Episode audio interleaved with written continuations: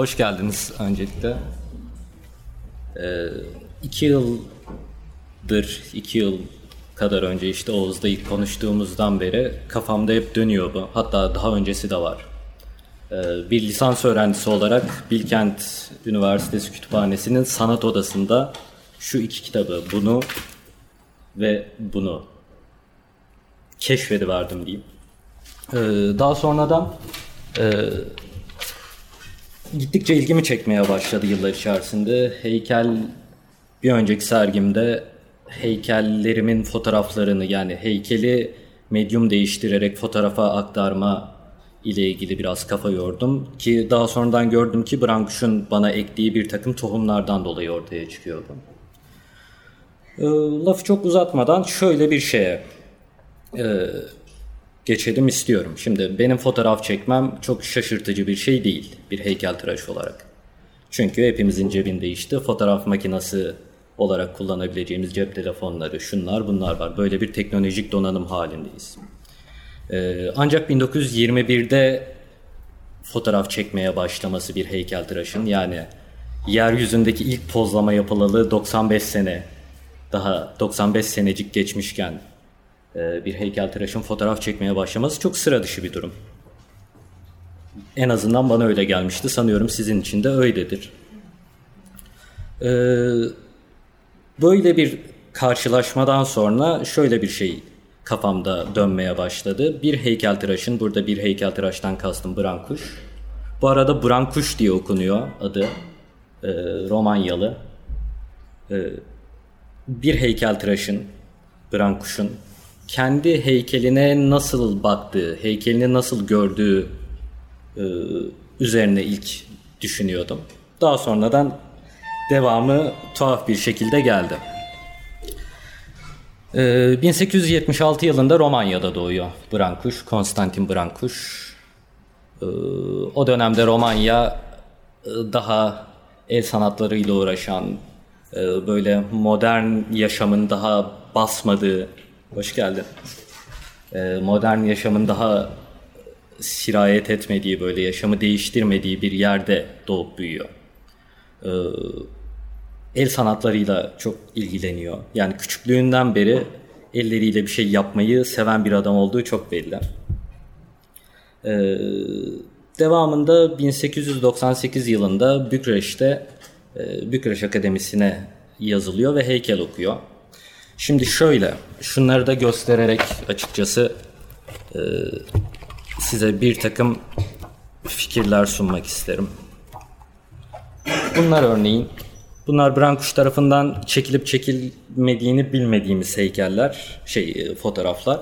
E, şu figür, Brankuş'un e, profesörünün ondan kopyalamasını istediği figür ve bu da Brankuş'un kopyası. Yani Brankuş bir yandan bakıldığında sonraki heykellerinde göreceğimiz üzere yani bunu görmeden Brankuş'un son heykellerini o avantgard avantgard heykellerini gördüğümüzde e, ay bunu ben de yaparım bunda ne var ki yani denilebilir bir adam bir yandan. Benim için heykelin Picasso'su denilebilir. Çünkü klasik anlamda e, yapabileceği her şeyi rahatlıkla erken yaşta yapabilen ve daha sonrasında 1902 yılında şeyi bitirdiğinde akademi eğitimine e, dünyada bir şeylerin kaynamakta olduğunu farkına varıyor. E, ve Karpatlardan, Romanya'nın Karpat hani Hacı'nın çıktığı yerden çıkıp e, Paris'e yürüyor. Bu ne kadar doğru bilmiyorum. Paris'e yürüdüğü kimi kaynaklarda geçiyor, kimi kaynaklarda yok canım yürümemiştir 1800 kilometre yürünür mü gibi şeyler var. Ee, ama yürümüş olabilme olasılığı beni kuşkulandırıyor ve e, tanıdıkça da siz de belki ha bu manyak yürümüştür e, diyeceksiniz sanıyorum. Şöyle bir şey var. E, isteği. E, Roden diye bir adam duyuyor bir heykeltıraş olarak. Roden bir şey yapıyor heykele. Heykel denilen şey Roden'le beraber kimi kırılmalara, kimi devrimlere uğruyor. Ee, ve Rodin'in yanına çırak olmaya gidiyor Paris'e. Ee, Rodin'in yanında çırak olduğu çok kısa bir süre içerisinde e, şöyle bir e, söz söylediği rivayet edilir söylemiştir büyük ihtimalle. Büyük ağaçların gölgesi altında başka hiçbir şey yetişemez. Ve bunu diyerek Rodin'in atölyesini terk ediyor. Kendi çünkü Rodin'in atölyesi işte Rodin ustabaşı gibi düşünün. Altında çalışan kalfalar, çıraklar bir hiyerarşi içerisinde. E, Rodin'in sadece fikrini attığı çoğunlukla e, küçük bir skecini yaptığı, küçük bir modelini yaptığı heykellerinin çırakları tarafından ve kalfaları tarafından mermere, bronza, şuna buna aktarılması gerçek boyutlarında, Rodin'in hayal ettiği gerçek boyutlarında aktarılması şeklinde bir prosedür yürüyor atölyesinde ve Brankuş e, anlayabildiğim kadarıyla bundan çok sıkılıyor. Yani bir başkasının hayalini gerçekleştirmek Brankuş'a yetmiyor. Ve biraz önce söylediğim o ünlü lafını büyük ağaçların altında yetişemeyeceğini düşünerek Rodin'i terk ediyor. 1900 Rodin terk ettikten sonra şöyle bir heykel yapıyor 1906'da. Bu e, Rodin'in etkisini çok rahat görebildiğimiz bir heykel. İşte taşın içinden yarımca çıkmış bir figür.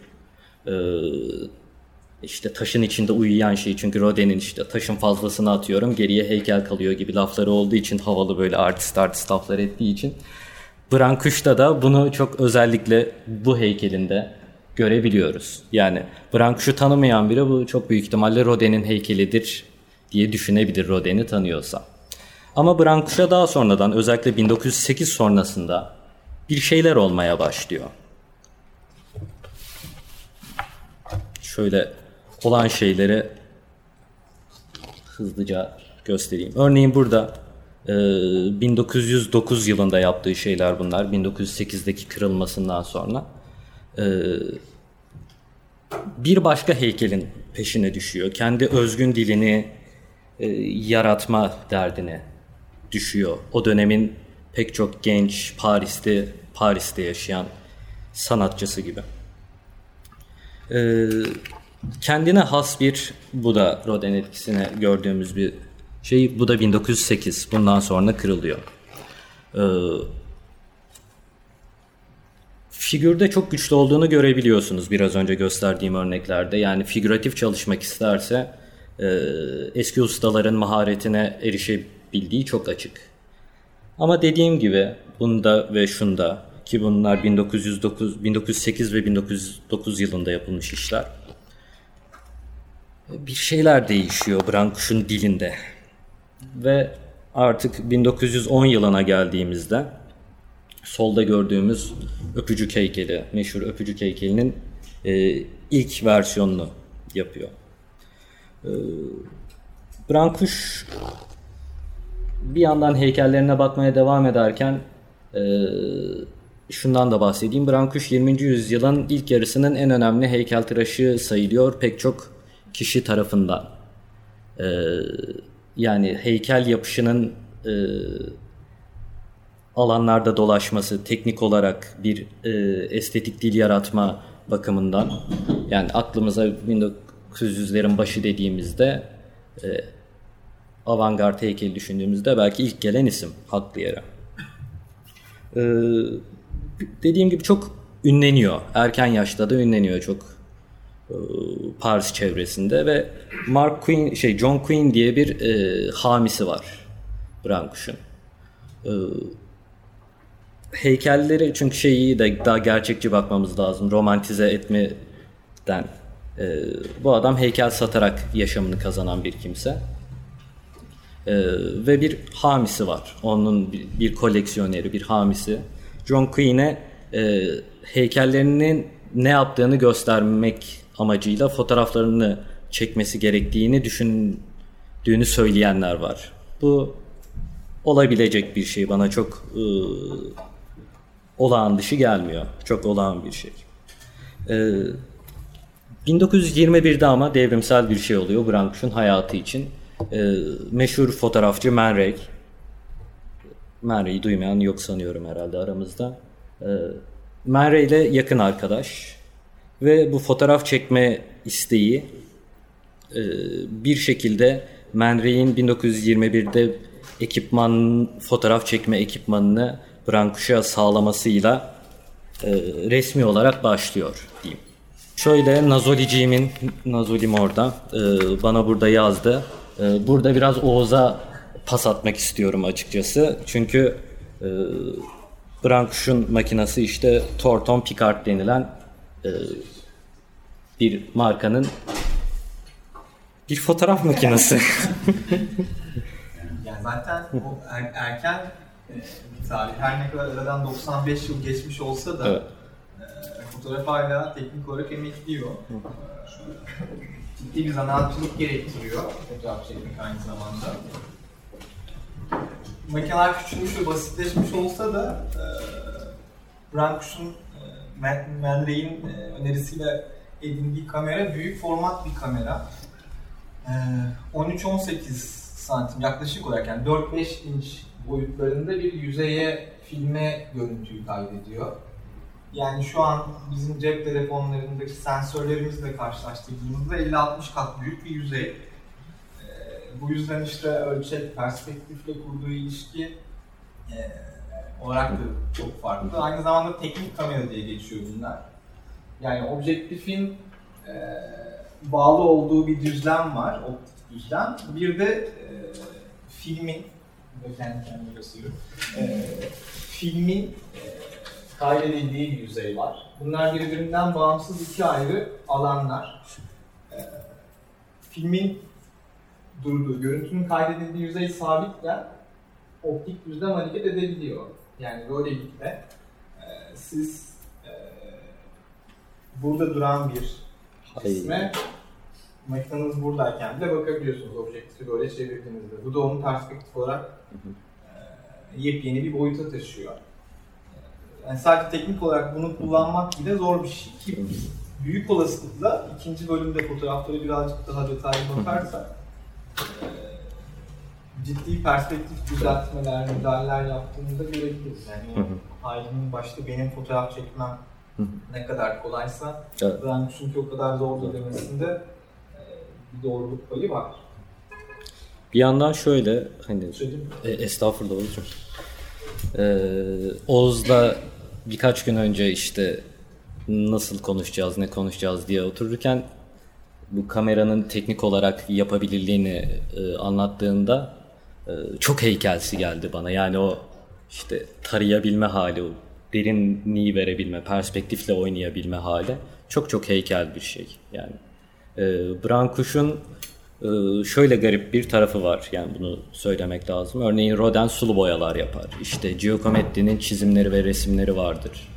E, heykeltıraşların yani çoğu büyük heykeltıraşın e, bir ikinci medyum olarak kullandığı, sevdiği bir şey vardır. Brankuş çok tuhaf şekilde e, sulu boyası, deseni elimizde çok az olan bir heykeltıraş. Ama elimizde pek çok fotoğraf var. Ve e, bu üretim şekli normalde e, bu ikinci disiplin dediğim şey çoğunlukla önce gelir.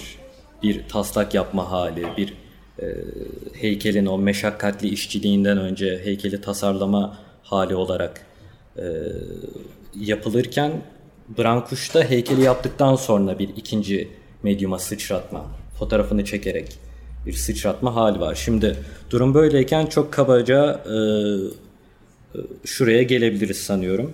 Bunlar birer belgeleme aracım. Bunlar Brankuş'un heykellerini, fotoğraflarını çekip işte örneğin hamisine, koleksiyonerine ya da oraya buraya sadece göndermek amacıyla çektiği e, bir heykelini tanıtma, gösterme aracı mı? Muhakkak öyle. Ama sadece yargıyı burada tutarsak eksik bir yargı olacak bence. Çünkü Brankuş e, ilerleyen dakikalarda da açığa çıkacağı üzere e, avantgard bir sanatçı. Bunların sadece bir belgelendirme e, aracı olarak kalmış olması mümkün zaten gelmiyor.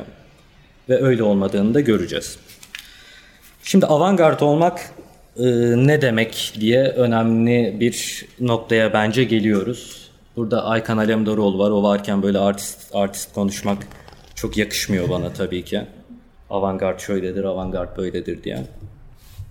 Ama e, çok kabaca şunu söyleyebiliriz. Avantgard'ın yani bütün avantgard e, akımların veya da sanatçıların temel birkaç özelliği var. Bir birbirini tutan. Bunların bence en temellerinden bir tanesi yeni bir dünya görüş. Yani daha doğrusu dünya ile yeni bir ilişkilenme, imge ile, nesne ile yeni bir ilişkilenme yöntemi, şekli ortaya sunmak. Yeni bir görme biçimi. Yeni bir görme biçimi Klen'in dediği gibi değil mi hocam? Ee, şimdi durum böyleyken Brankuş e, ilk başta gösterdiğim figüratif heykellerinden e, şöyle hızlıca bir geçeyim. Daha sonra detaylı bakabiliriz biraz daha ikinci yarıda. Böyle heykeller yapmaya başlıyor. Yani şey çok ilginç de bir durum.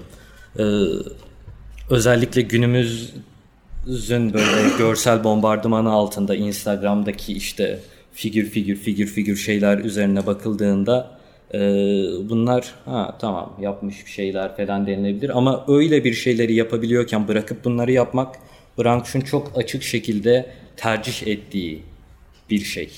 Bu durumda bu heykelleri incelemek Brankush'un e, bir sanatçı olarak, avantgard bir heykeltıraş olarak e, nasıl olduğunu bize söyleyecek diye düşünüyorum. Şimdi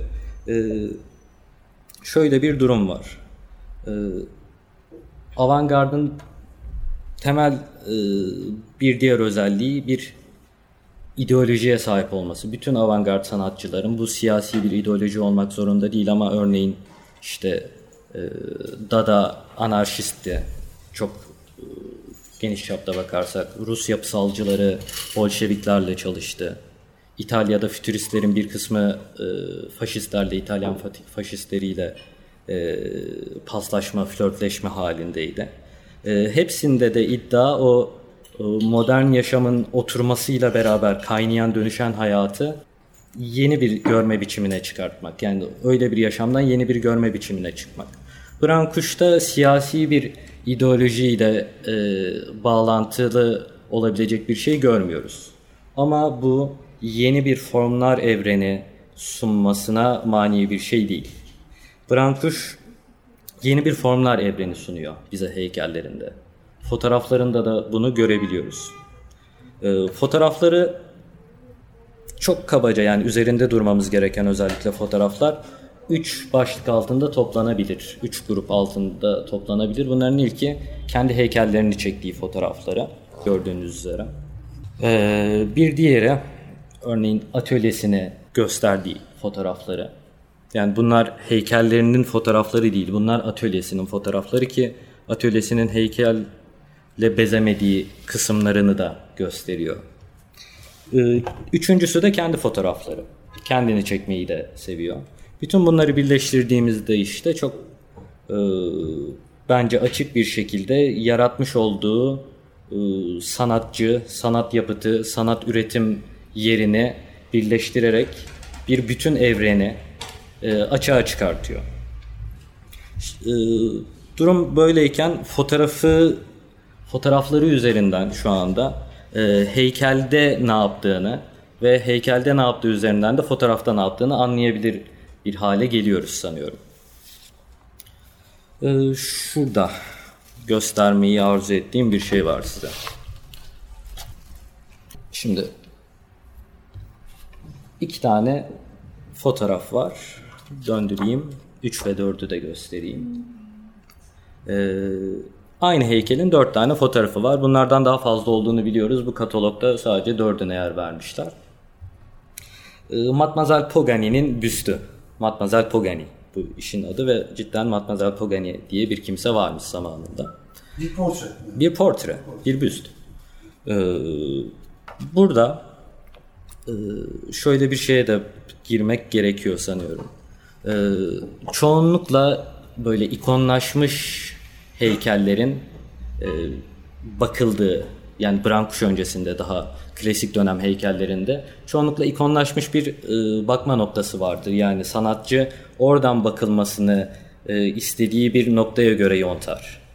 Yani dolayısıyla heykelin önü ve arkası vardır. Çünkü temsil denilen bir şey var klasik dönemde. Yani avantgard heykel gelip temsil sorunu veya da avantgard gelip e, temsil sorunu ciddi şekilde tartışılıp e, üstüne temsilin terk edilmesi hali gelene kadar e, heykel temsil üzerine kurulu bir sanat ve temsil üzerine kurulu e, olduğunda yani temsil bilmiyorum yine Aykan Alemdaroğlu varken burada böyle şeyler söylemek ne kadar doğru ama e, bir nesnenin ya da bir imgenin zihnimizde bir sözcüğe karşılık gelmesi hali olarak tanımlayabiliriz. Örneğin işte e, Musa heykeli, Michelangelo'nun Musa heykeli sakallı boynuzlu bir adamdır. Yani bunu söz ile anlatabilir. Bir o sözcük kodlamasıyla aktarabiliyorsam temsille çalışıyordur diyebiliriz. Şimdi e, temsille çalışan işlerde bir şekilde kafamızdaki bir sözcüğe, bizim zihnimizde tanımlı olan bir sözcüğe referans verdiği için e, önü ve arkası gibi bir şey ortaya çıkmaya başlıyor. Şimdi nedir? Yüzümüz bu tarafa dönük. Heykelin önü e, bura. Ha, şimdi bir takım kişiler Praxiteles'in e, Venüs'ünde işte çok affedersiniz e, çıplak ilk e, heykel e, tam anlamıyla bir kadın figürü. Antik Yunan'ın yüksek e, kle, klasiğin yüksek zamanlarında, klasik dönemin yüksek zamanlarında yapılmış bir heykel. Ee, bir tık da akademikleşmek istemiyorum bu kadar fazla. Çok güzel bir poposu varmış bu heykelin. Çok açık açık söyleyeyim. O yüzden insanlar ön tarafını ora kabul ederek tapınağa arkadan girmeye başlamışlar. Ama yine de heykelin bir önü var. Yani bu sefer yüzü değil önü ama poposu. Ee, yani tanımlanmış bir ön ya da arka kurmak heykelde çok yatkın olunan bir şey klasik dönemde. Bütün yani avantgarda gelene kadar olan dönemde. Ama Brankuş e, Şunu, şunu söyleyeyim. Tabii. Yani klasik dönemle birlikte her yönünden bakılacak heykel üretiyor Yunan. Ee, arkasından Evet, ama bir- dön- ama yine de bir bakış açısı var. yani şöyle belli bir noktadan görünmesini istiyor. yanlışsam düzelt hocam. E, temsille çalışan heykel aynı zamanda bir öykü anlatıcılığı yaptığı için o öykünün çözündüğü bir bakış noktası var Evet. heykelde. E, yani durum böyle olduğu için Brankuş'taki anormalliği fark etmek daha kolay oluyor. Brankuş e, bir portre yaparken ki hani temsilden çıkarak portre yapmak e, çok sıra dışı bir durum heykelde. İlkleri bunlar yani daha önceden temsilsiz bir heykel, temsilsiz bir büst görmedik neredeyse. E, Brankuş şöyle bir insan işte. Bu heykelin önünün, arkasının, en çok bakılması gereken yerinin, bakıldığında o heykelin ne olduğunu açığa çıkartan tek bir nokta yok. Bu heykelin etrafında dönmek gerekiyor. Brank şu an teknik olarak da incelediğimizde heykeli çizgiler bizi e, form üzerinde e, bütün çevresi boyunca dönmeye çekiyor. Bir şey sor, sorabilir miyim? Evet, tabii. Brankuş'un çalışma stili eskiz üstüne mi yoksa Ee, yani şöyle bir, bir takım e, eskizler yaptığını biliyoruz. Ama ya Allah deyip böyle taşa girdiği de O, yani Çok eskiz, şey. saplantı halinde bir yönden bakılmayı arzu ettirebilir. Evet.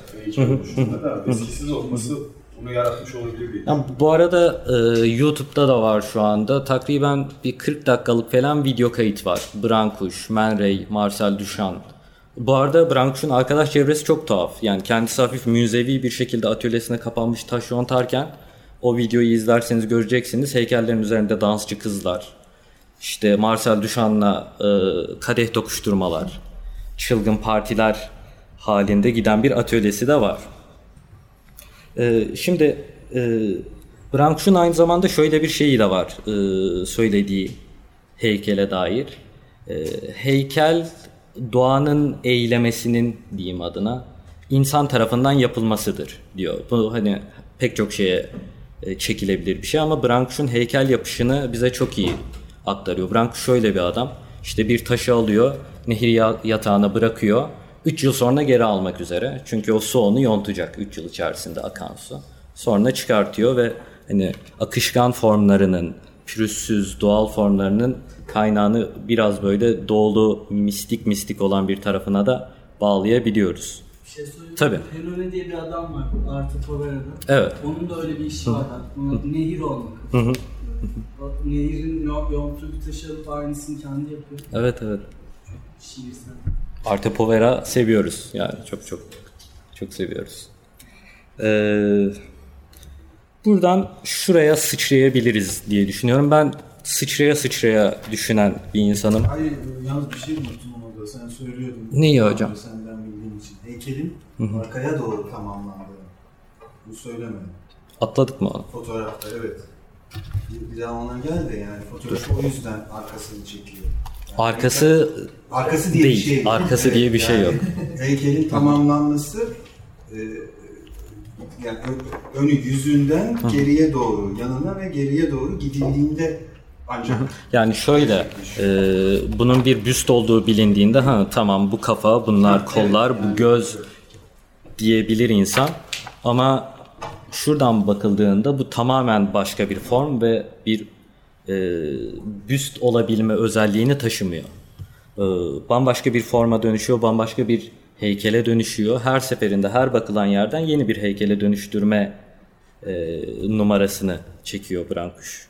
Arkası Arkası, önüne, önü arkasına. dönüşüyor böyle olunca. Birbirinin içine giriyor. Ne, Bir tür mesela kendi etrafında döndürme var. Mesela Evet. çok mesela üst açıya ya da çok alt açıya da girmiyor. Ee, sonrasında gireceği şeyler olacak.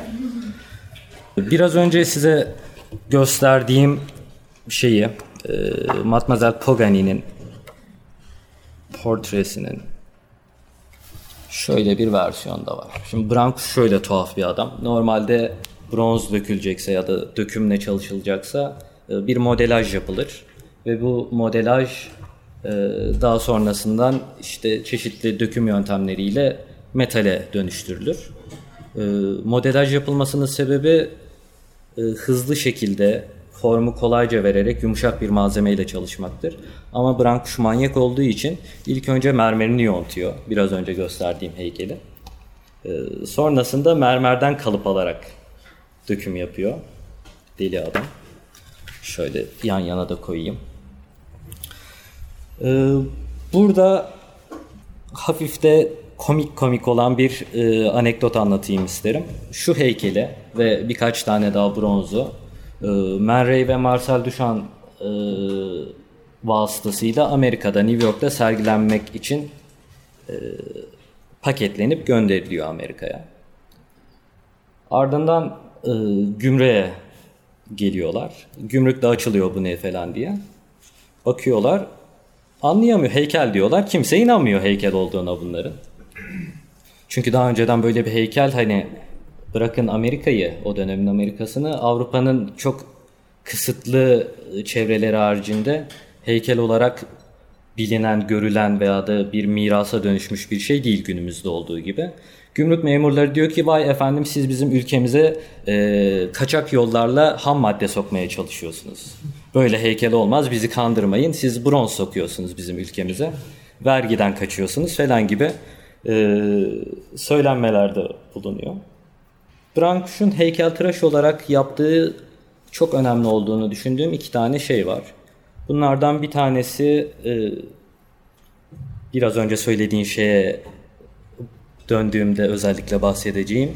E, bir modülün, bir birimin e, tekrarlanması üzerine kurulu heykel. Hatta hızlıca şöyle bir göstereyim. Örneğin şunlar.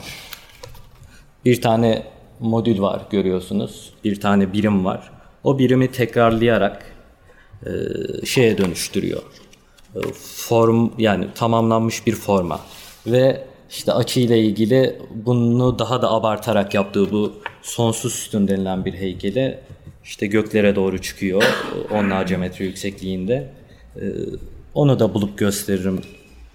Göstereyim de isterim. Ya da uzayacak neyse sonra gösteririm. Ee, en altına girip işte heykele o perspektif içerisinde kaybolan çünkü aynı birimi tekrarladıkça ve bir perspektif içerisine sokulduğunda Branko şunu fark ediyor. Sonsuza doğru gidiyor.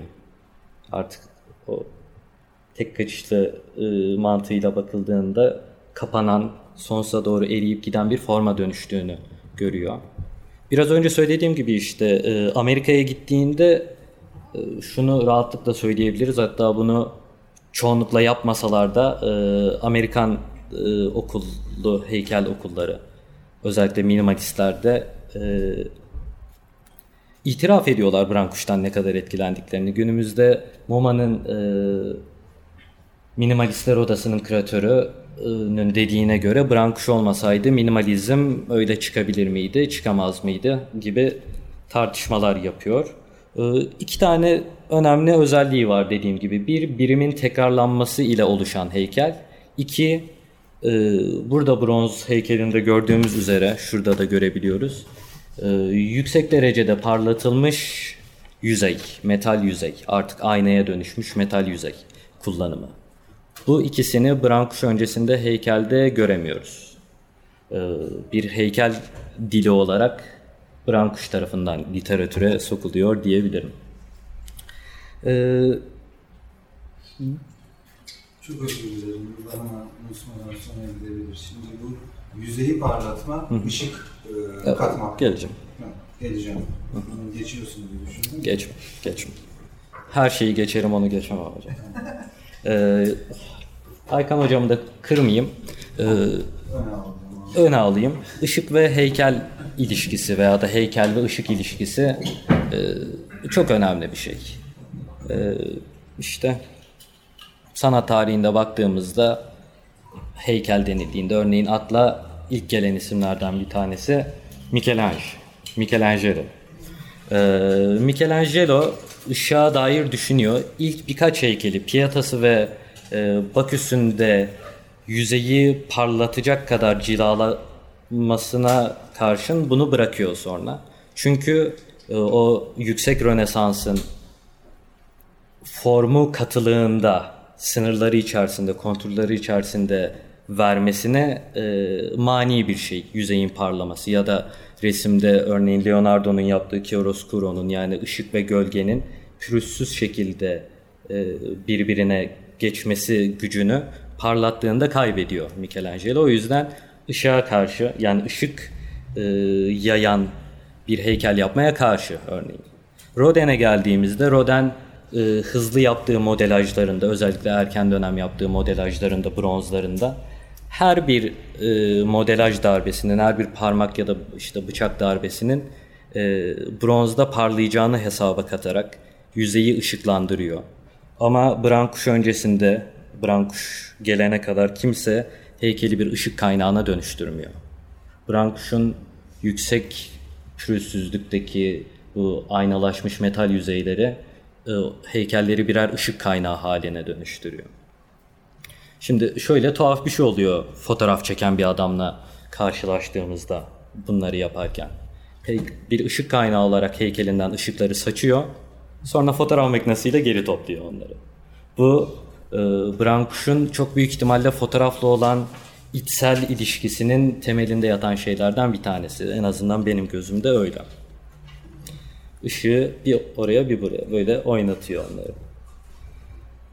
Ee, bir diğer şey örneğin bu fotoğraflarında görebileceğimiz şekilde ve kendisinin e, asla soyut olarak değerlendirilmemesi gerektiğini söylediği heykellerinde e, ölçek yani bu heykeller fotoğrafa dönüştüğünde fotoğrafın bir unsuruna dönüştüğünde ölçek sorununu e, açığa çıkartıyor.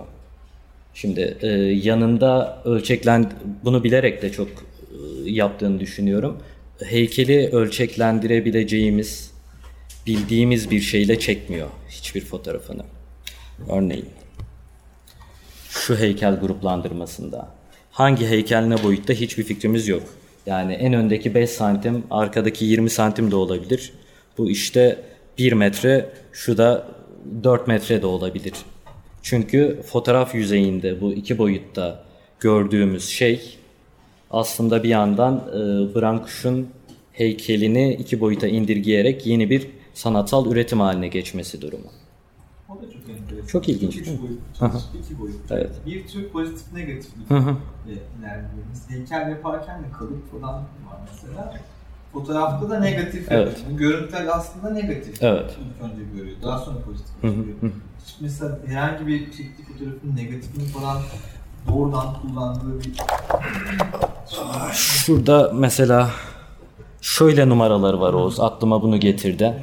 E, negatifleri işte üst üste pozlayarak büyük ihtimalle karanlık odada yaptığı şeyler bunlar. aynı kağıda. Çünkü işte şu çok bilindik bir şeyi, portresi. Ee, bu da atölyesinde çektiği bir fotoğraf. Çok büyük ihtimalle iki film, yani sen büyük ihtimalle benden daha iyi açıklayacaksındır ama Agrandizör'de iki filmi üst üste koyarak e, fotoğraf kartına pozluyor. Bunu elde edebilmek için. Buradan da karanlık odada deneyler yapan bir fotoğrafçıyla da karşı karşıya olduğumuz açığa çıkıyor. Ee, şimdi dediğim gibi üç tane e, grupta, üç grupta inceleyebiliriz heykellerini. Bakın buraya da şeyler yazmışım öyle ne yazmışım. Ee, heykelleri, e, atölyesi ve kendi fotoğrafları. Ee, biraz atölyesine dönmek istiyorum. Atölye fotoğrafları olan şeylere. Örneğin buna. Ya da şuna. Ee, Branch'un atölyesine gidemedim. Çok büyük hayal kırıklıklarımdan bir tanesi. Beni götürmek istersen Borancım öyle gidiyorsun. Hayır demem. Ee, Brankuş Paris sanat çevresinde oldukça sosyal bir insan. Dediğim gibi e, atölyesine sürekli birileri geliyor, partiler düzenleniyor, şu oluyor bu oluyor ama bir yandan Brankuş şöyle bir insan olduğundan dolayı.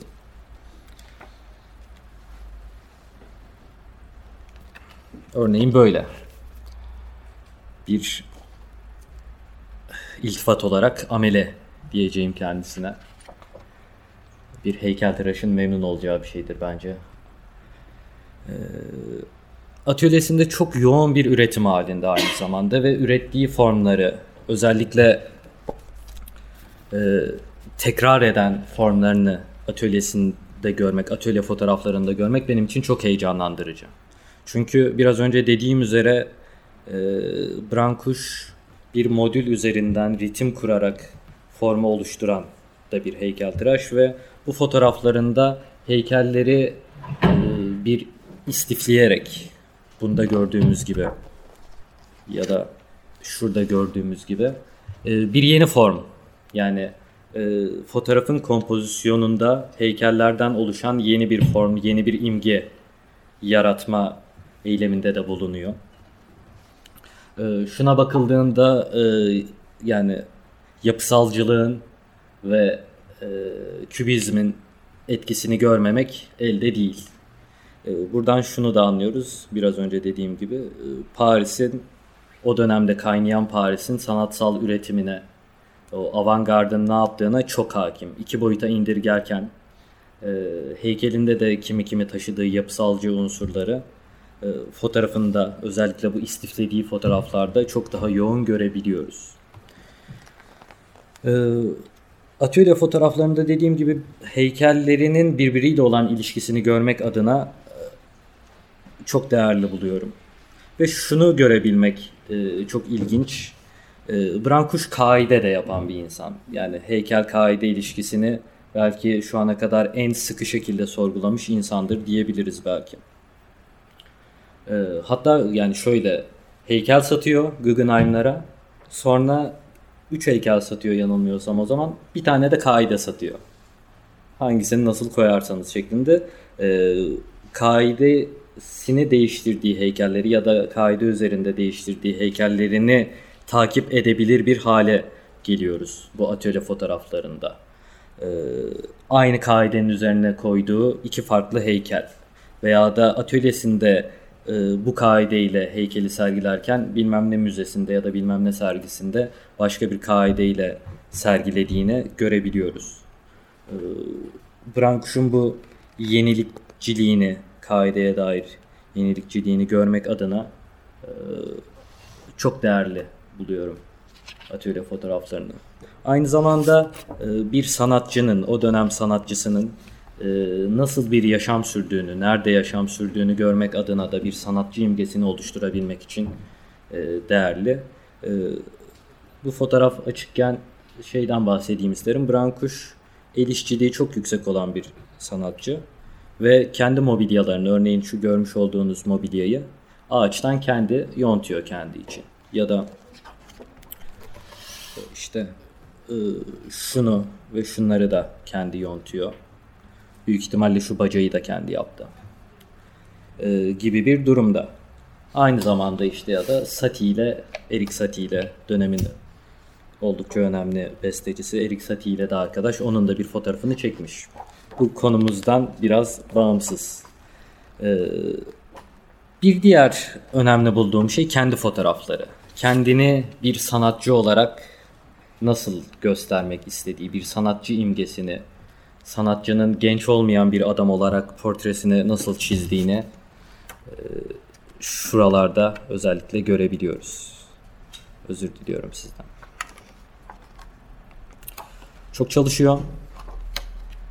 Bir yandan işte heykeli gözüküyor. Heykelin üzerine ışık vurmuş. Kendi gölgesi düşmüş. Kendisi gözükmüyor. Bir yandan gizemli bir yaratıcı hali de var. Ee, kendinden oldukça emin şekilde iki kişinin aslında tutması gereken bir testereyi dev bir e, işte kalas parçasını kesmek için kullanırken çekiyor. Bunları zamanlayıcıyla çekiyor. Ee, ve hatta şurada hatta şuradan göstereyim. Ee, görebiliyorsunuz sanıyorum. Şurada bir elinde shutter tutuyor. Yani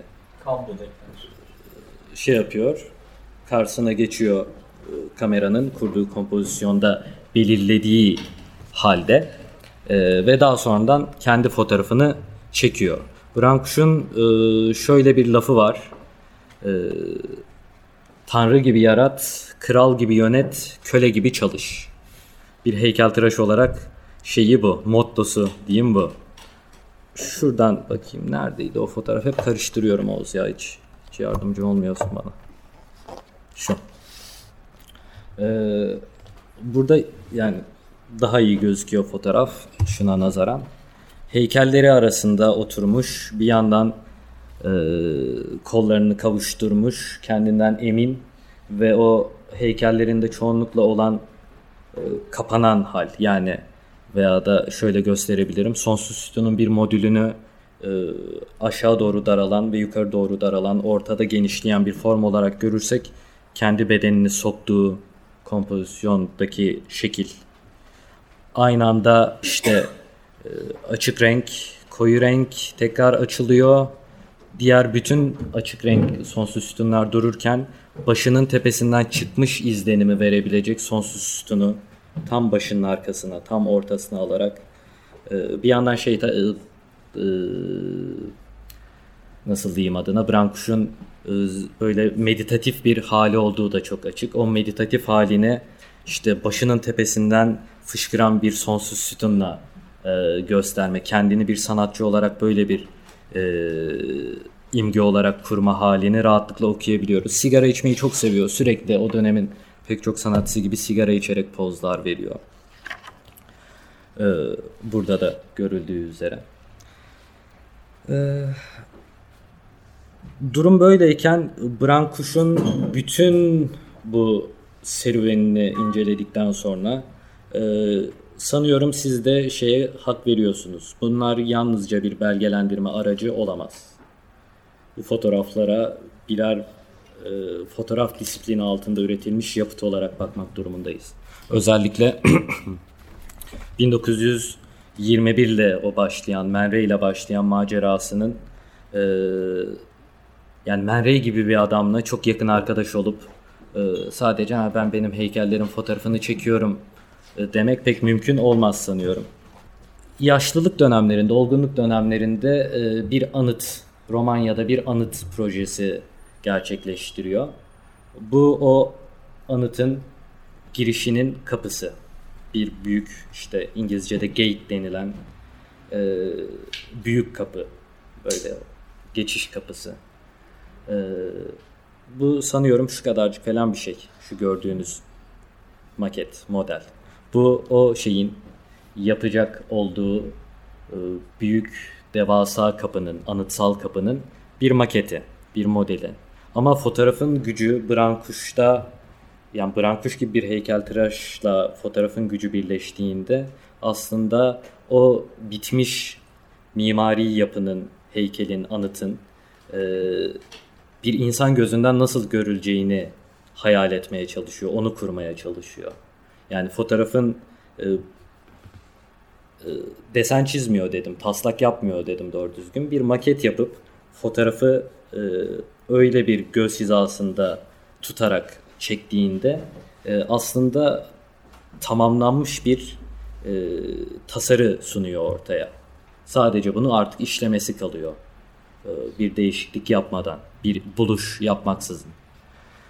E, ama örneğin bu birebir boyutta artık şeyi sezebiliyoruz. Ölçeği nedir bunun arkadaki e, ağaçlardan ama bir yandan yine arkaik zamanlara yaptığı göndermeyi bu Evet. senin geçitte de biliyorsun. evet Kemer yapmıyor. örneğin. evet tabi Postmodernizm denilen kiriş kolon çok önceleri. çok önceleri. Evet, Yani Göbekli Tepe'ye kadar gidiyor işte şu anda. Öncesinde de elde olan tek mimari olanak Hı hı. e, kapılar için falan değil, yüksek yapılar için de ancak bunun üzerine çıkıyorlardı. Seçimi bu yüzden. Evet. Bayılıyor çünkü arkaik zamanlara. Bayılıyor, çıldırıyor. Gönderme yapmaya ya da folklorik olana gönderme yapmaya. Yani bir, bir yandan şey de ilginç bir durum. de. Ee, şeyi hayal edebiliyorsunuz sanıyorum. 1900'ün e, başlarında, 1920'lerde, 30'larda, 40'lara çok hatta 1920'lerde diyebiliriz ilk yaptığı zamanları. Bahsettiğim o yüksek e, derecede parlatılmış, pürüzsüz hale getirilmiş, aynalaştırılmış yüzeyleri e, bir yönden bakıldığında bir makine estetiği sunuyor bize.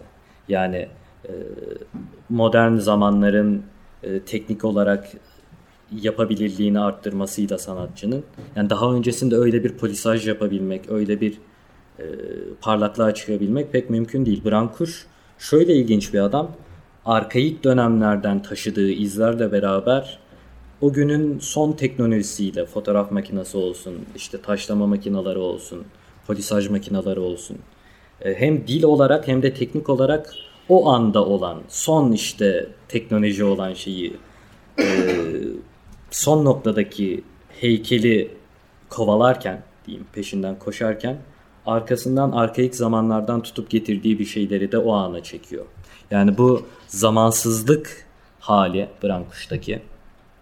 Çünkü antik zamandan o ana kadar gelen zamansızlık hali e, bir şekilde şeyi de yaratıyor. Bu estetik dilini, yeni formlar evrenini yaratırken bilmediğimiz bir dünyayı açıyor bize. Ve bu bilmediğimiz dünyanın fotoğraflarını e, birer sanatsal üretim olarak fotoğraflarını görmek iyice çekici. Yani bir mitoloji aslında yaratıyor kendi heykeliyle ilgili fotoğrafları çekerken özellikle.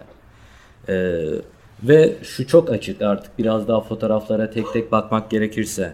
Örneğin buradan ışık kurulduğunu anlıyoruz şu iki gölgeden değil mi Oğuzcuğum? Yani e, alelade bir ışıkta ha tamam çekeyim değil. E, kadrajını ayarlıyor, kompozisyonu ayarlıyor, e, ışıkları ayarlıyor, gölgeleri ayarlıyor. Bir de sen hani hep aslında bir tür dokümantasyon vurgusu yapıyorsun ama heykel çekerken zaten Dokümantasyon olmadığı vurgusu vurgusunu yapmaya çalışıyorum aslında.